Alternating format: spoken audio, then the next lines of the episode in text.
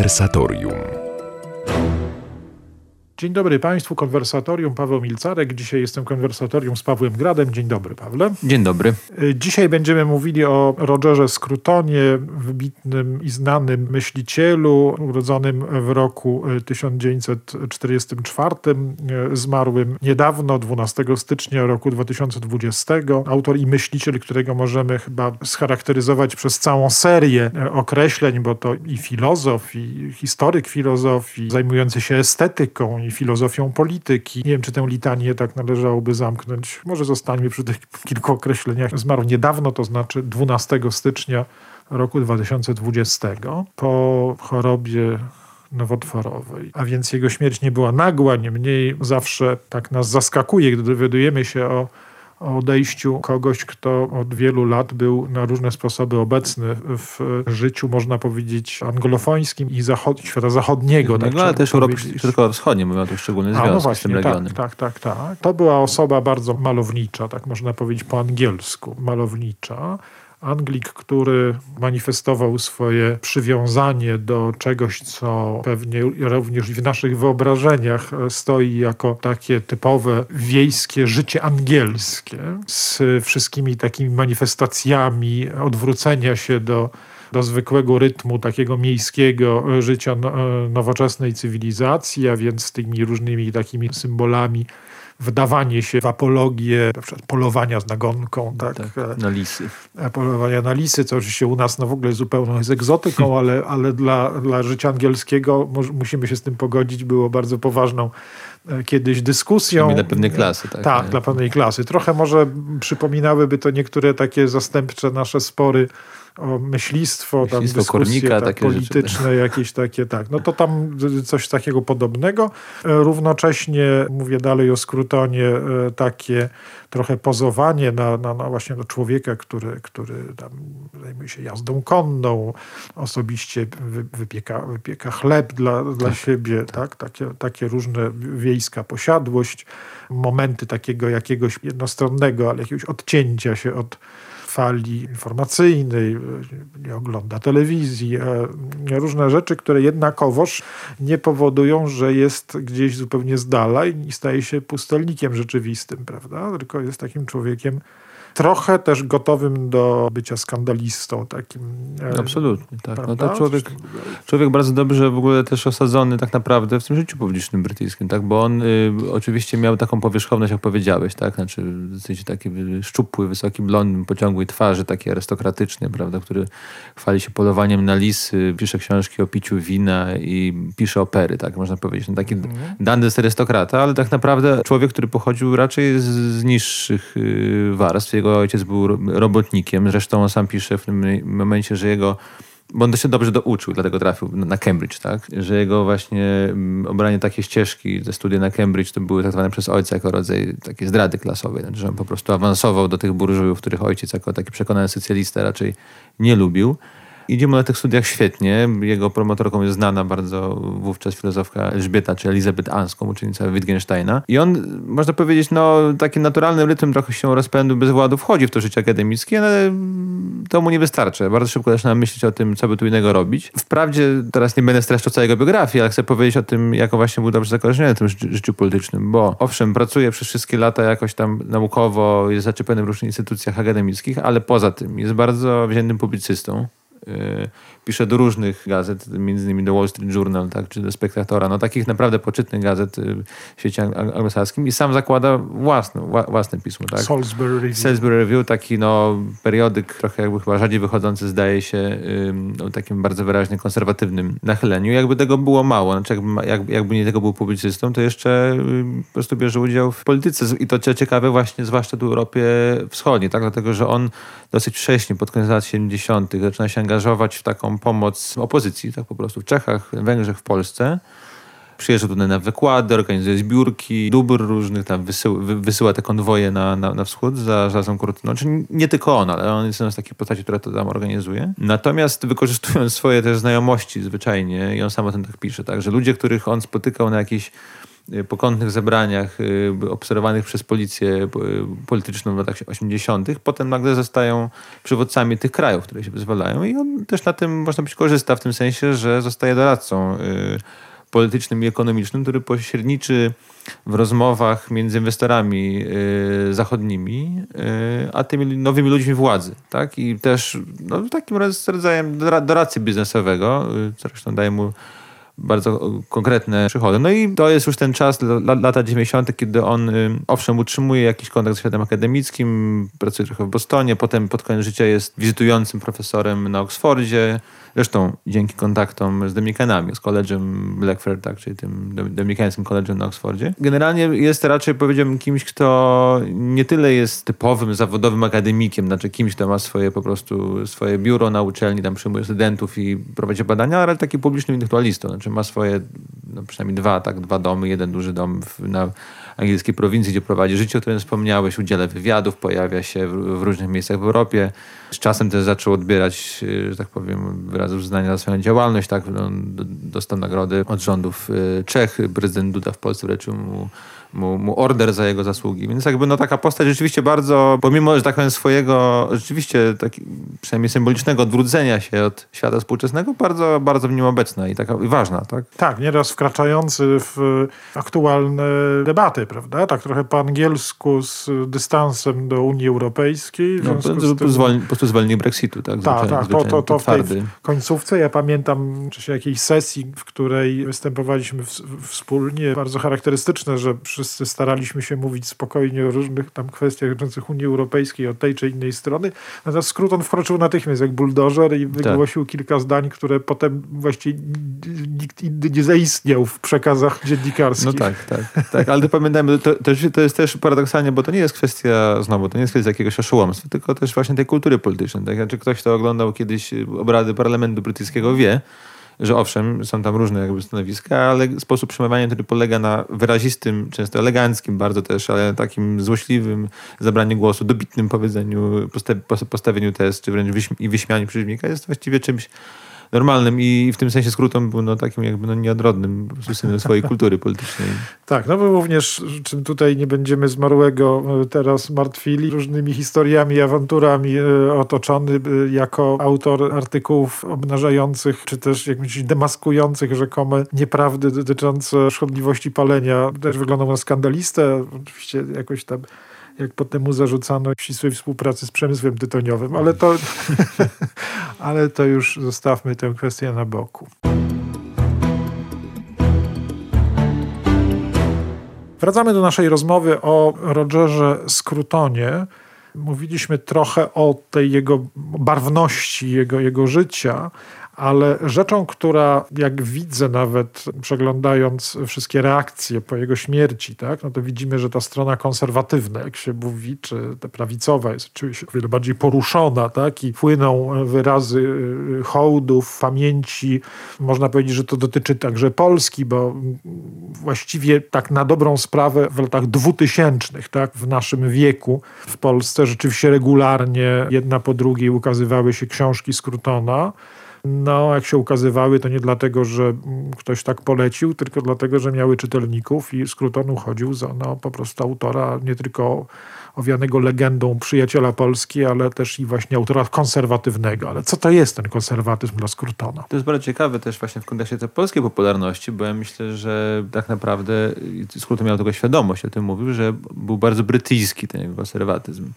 Dlatego, że Scruton sam o tym wyraźnie mówi i uważa, że ten typ konserwatyzmu, który on reprezentuje, jest bardzo ściśle związany właśnie z kulturą w ogóle, ale kulturą polityczną, historią y, Wysp Brytyjskich. O co mu chodzi? Chodzi mi o to, że Scruton ma taki pomysł, czy ma takie wieśnie, które trochę, można powiedzieć, przypomina takie wieśnie odwołanie się do kategorii ducha narodowego, tak? Czy mówi, że Brytania to jest taka wyspa, na której Anglicy, czy on właściwie mówi, a właśnie Anglia, tak? To bardzo, to, przepraszam, to bardzo, on bardzo, bardzo konsekwentnie unika, unika mówienia o United Kingdom, tak? Czy o, czy, czy o Brytanii, mówi o Anglii, jego ukochanej Anglii. Mówi, że to jest taka wyspa, na której Anglicy właśnie ona, zorientowali się, że dostali pewien kawałek lądu odgrodzony od kontynentu, który ma być ich domem.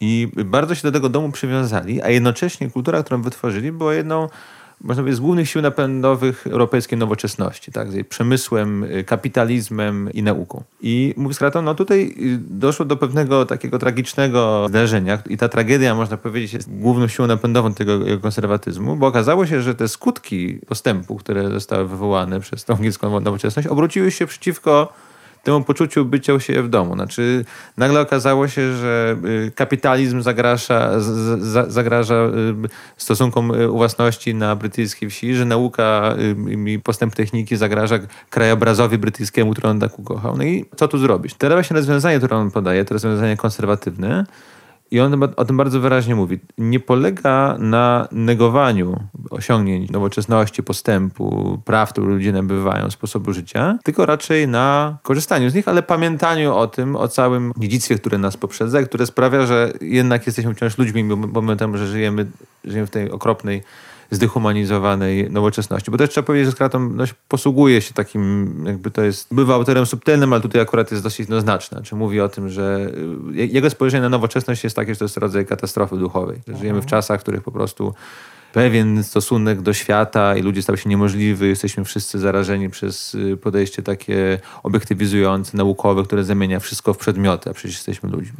No i Scruton mówi, że takim ośrodkiem tego życia, tej kultury jest kościół anglikański, kościół na, jakby zrodzony, ja, sam, sam wprost tak to stawia, że ja aż byłem zdziwiony, bo to są jakieś takie rzeczy, sobie myślałem na temat kościoła anglikańskiego, ale mi się wydawało, że to są moje katolickie uprzedzenia. On wprost mówi, że jest kościół zrodzony ze, ze, ze schizmy i jednocześnie kościół, który napędzał przez tą swoją schizmę postępującą sekularyzację, ale który właśnie bardzo szybko się zorientował, że musi zachować y, rozmaite wydzialne pamiątki przeszłości. I on mówi właśnie coś takiego, że to jest właśnie, to najlepiej charakteryzuje y, ducha Anglii, tak? Pamiątki przeszłości, które się nie podchodzi zbyt blisko, tylko się ogląda ją, ogląda się z odległości przez taką angielską mgłę, tak? które nam przypominają o tym, co święte i wzniosłe, co przekracza nowoczesną codzienność, ale jednocześnie pozwala nam być y, ludźmi. Także to jest taki... Wzniosłość jest jakimś kluczem, prawda? Tak. Takie przekroczenie tej szarej perspektywy, która, tego sprasowanego świata, gdzieś w stronę takiego y, jakiegoś ideału, który co prawda no,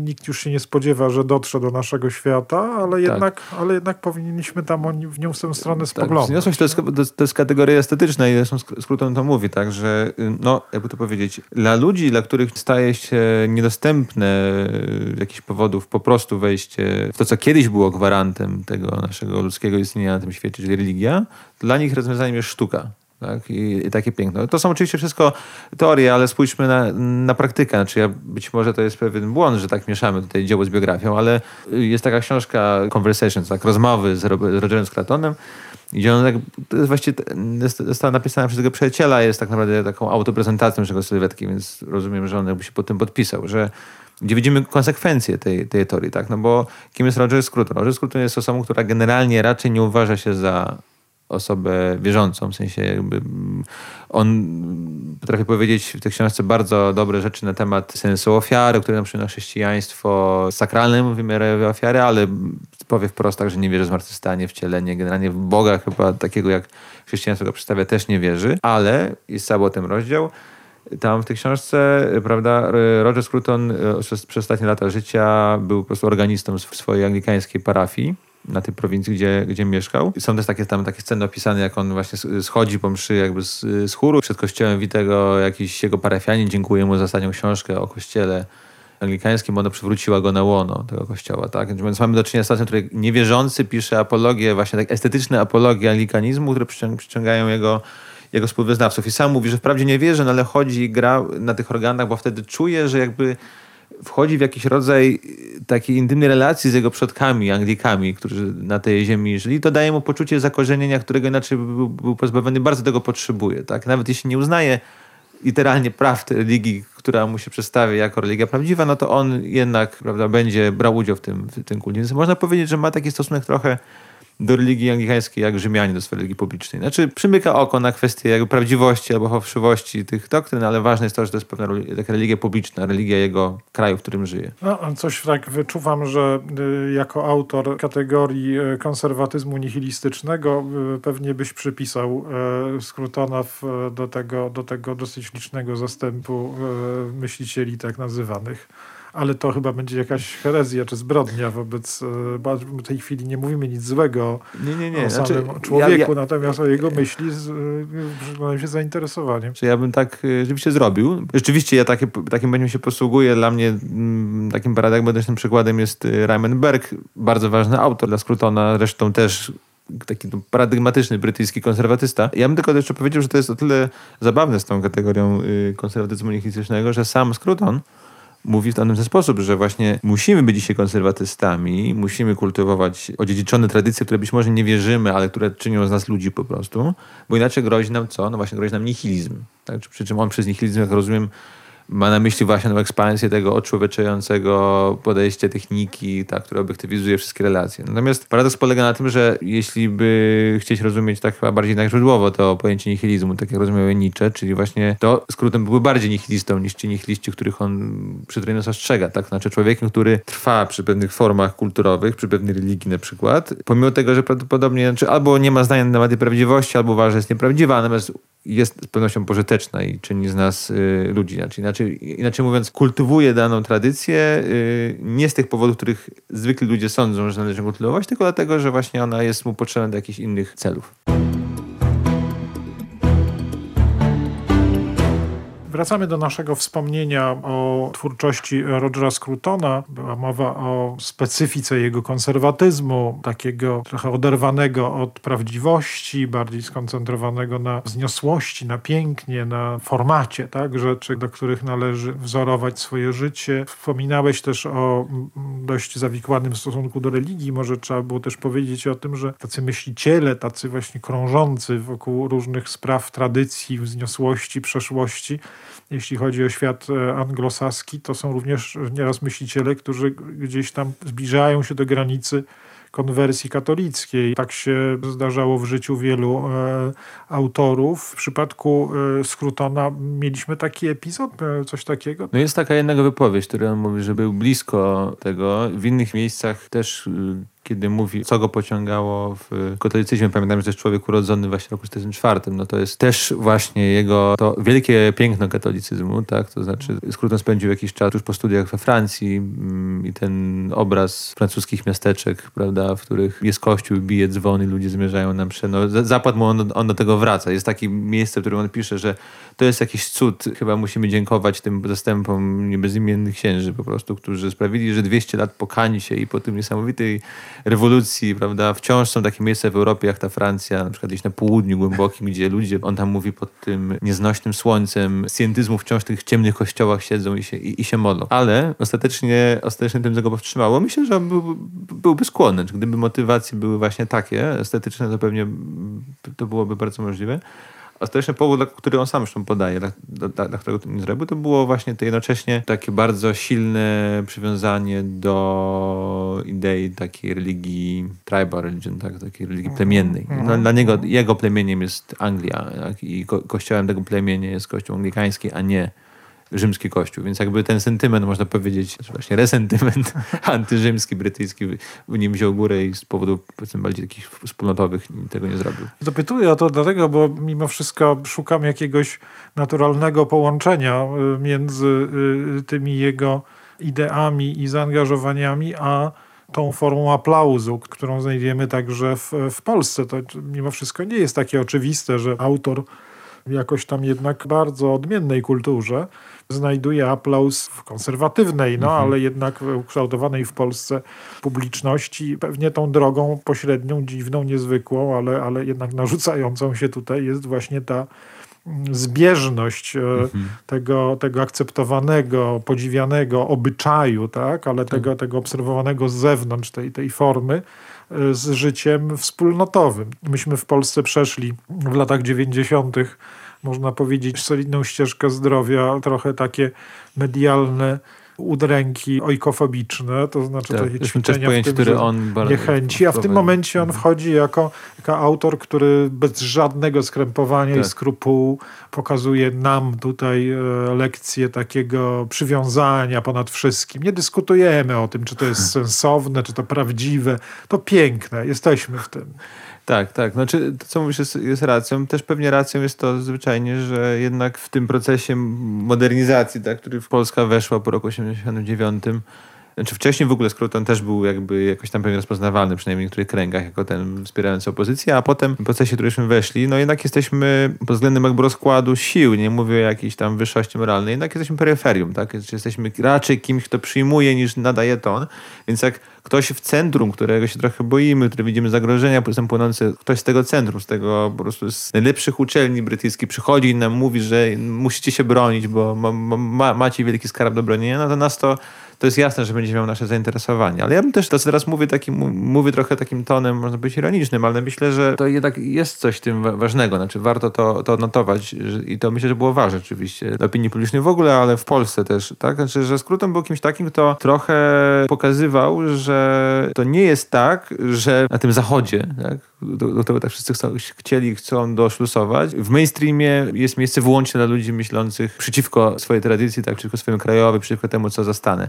Jednak pomimo wszystkich tych, y, prawda, takich z punktu widzenia poczciwej katolickiej y, duszy polskiej, tak, podejrzanych klimatów, które skrótem wchodzi, to mimo wszystko on uosabiał taką tradycję, która myślę, że na wyspach teraz pewnie to się trochę zmienia. Tam ja różne rzeczy słyszę, co, które się dzieją na tych jego uczelniach, takich jak Cambridge, Oxford, ale nie była silna w życiu intelektualnym, tak? Znaczy, to było takie, oczywiście to miało sporo wspólnego z tym takim typowym brytyjskim dystansem jakby do spraw prywatnych i liberalizm, tak? Ale było takie przyzwolenie, że generalnie co tam sobie kto uważa, to ma do tego prawo, tak? Znaczy, oczywiście, że to nie jest od dzisiaj, to nie jest tak od wczoraj nawet, tak? Że nie wiem, brytyjskie uczelnie czy koledże są zdominowane przez osoby o poglądach lewicowych, czy, czy liberalnych, tak? Czy liberalno-lewicowych, się zwykło w Polsce mówić. Ale jednocześnie bardzo długo dawano prawo, nikt tego nie podważał, nie, nie, nie wyrzucał do, do istnienia tam ludzi o zupełnie innych poglądach, tak? No, to skróto na właśnie jego nauczycielkę elżbietańską, tak? Y, Tolkien, prawda? No to jest, to nie jest liczna grupa, ale jest stale obecna, tak? I oni mieli prawo do tych swoich, można powiedzieć, konserwatywnych y, dziwactw i chodzi mi o to, że ta sytuacja wytwarzała takie w nich poczucie, że po prostu braku kompleksu. No. Znaczy można po prostu napisać do dużej gazety artykuł, w którym się uważa to, co się myśli, to jakoś tam uzasadnić lepiej albo gorzej i nie trzeba się wiecznie tłumaczyć z tego, że się w ogóle ma takie poglądy. I myślę, że to jest, y, to jest coś to jest, to jest coś ważnego, co chyba no teraz w Polsce można nawet za często mówimy to, co myślimy bezpośrednio i się, i się jakby bijemy trochę tymi pałkami. Każdy bardzo przekonany do swoich racji, ale to jednak nie, nie, nie, zawsze tak było i to myślę, że rzeczywiście to było bardzo no, takie po prostu wyzwalające, ta, ta lektura Scrutona na Polaków. Proszę Państwa, Roger Scruton zmarły 12 stycznia roku 2020. Był przed chwilą przedmiotem naszej rozmowy, wspomnienia, przypomnienia. Dziękuję mojemu rozmówcy Pawłowi Gradowi, naszemu gościowi w konwersatorium. Dziękuję. Dziękuję Państwu za uwagę i jak zwykle zapraszam do konwersatorium w następną niedzielę o godzinie 13. Do usłyszenia. Paweł Milcarek. Audycja powstaje we współpracy z kwartalnikiem Christianitas.